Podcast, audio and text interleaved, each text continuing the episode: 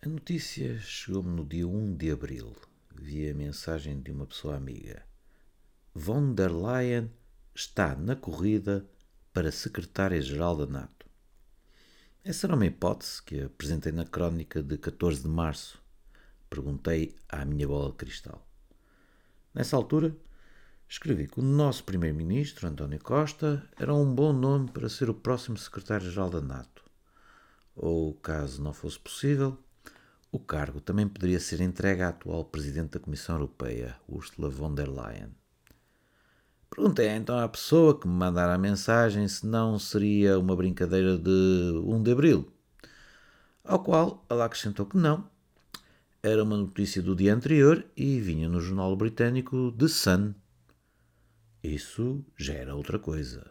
O The Sun é aquele jornal que nós aprendemos na escola de jornalismo classificado tabloide, um jornal popular, famoso pela rapariga da página 3. E se isto era um assunto que eles queriam abordar, então a questão era mesmo séria. As fontes do The Sun vinham do meio diplomático e, ao ler o artigo, percebi o motivo da notícia surgir num jornal popular de Londres. O governo britânico não estava de acordo com a escolha e iria vetar o nome da ex-ministra da Defesa da Alemanha, dizendo que a sua folha de serviço no tempo do governo do seu país tinha sido fraca. Só que isso é típico dos britânicos, suspeitar dos alemães. Explicava ainda o The Sun que o fim do mandato de von der Leyen à frente da Comissão Europeia só termina em 2024, para o ano. As eleições europeias deverão ser em maio, pelo que von der Leyen teria de cumprir o seu mandato até essa altura e, quem sabe, ser reeleita quando houvesse uma nova composição do Parlamento Europeu.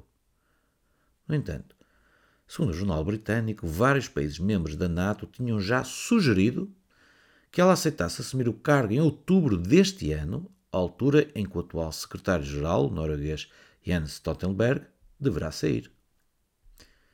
Muitos jogos de bastidores devem estar a ser combinados neste momento. E, sobretudo, longe do escrutínio público próprio da democracia, pois o cargo não é sujeito a uma eleição aberta. É combinado entre os líderes dos países membros. Aliás, o The Sun também explicou isso mesmo. Disse que os norte-americanos não costumam apresentar um candidato, pois garantem um general seu como o comandante supremo aliado da Europa. O atual chama-se Christopher G. Cavoli. Para os britânicos, o futuro secretário-geral da NATO deveria ser o atual ministro da Defesa, Ben Wallace. Outros nomes avançados pelo Jornal de Londres incluem a primeira-ministra da Estónia, Kaja Kallas, embora se diga que não está interessada no cargo devido ao facto de ser de um país com fronteiras com a Rússia. Também se fala na ministra das Finanças do Canadá, Chrystia Freeland, que tem sangue ucraniano nas veias.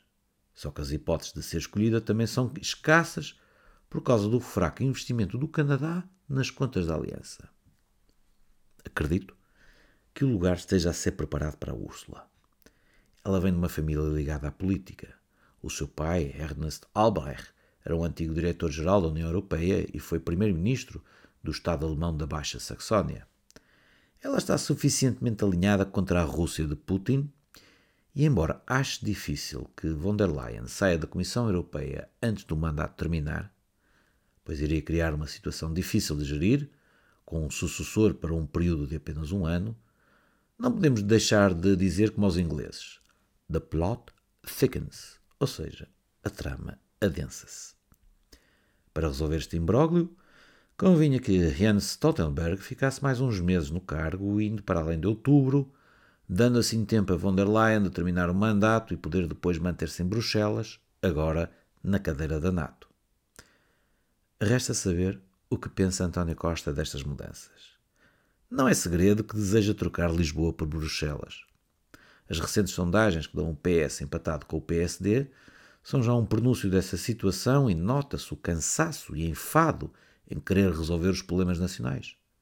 Também no dia 1 de abril, não foi mentira nenhuma, houve a manifestação em Lisboa pelos direitos à habitação e sente-se que os problemas da população estão a ficar sem soluções viáveis.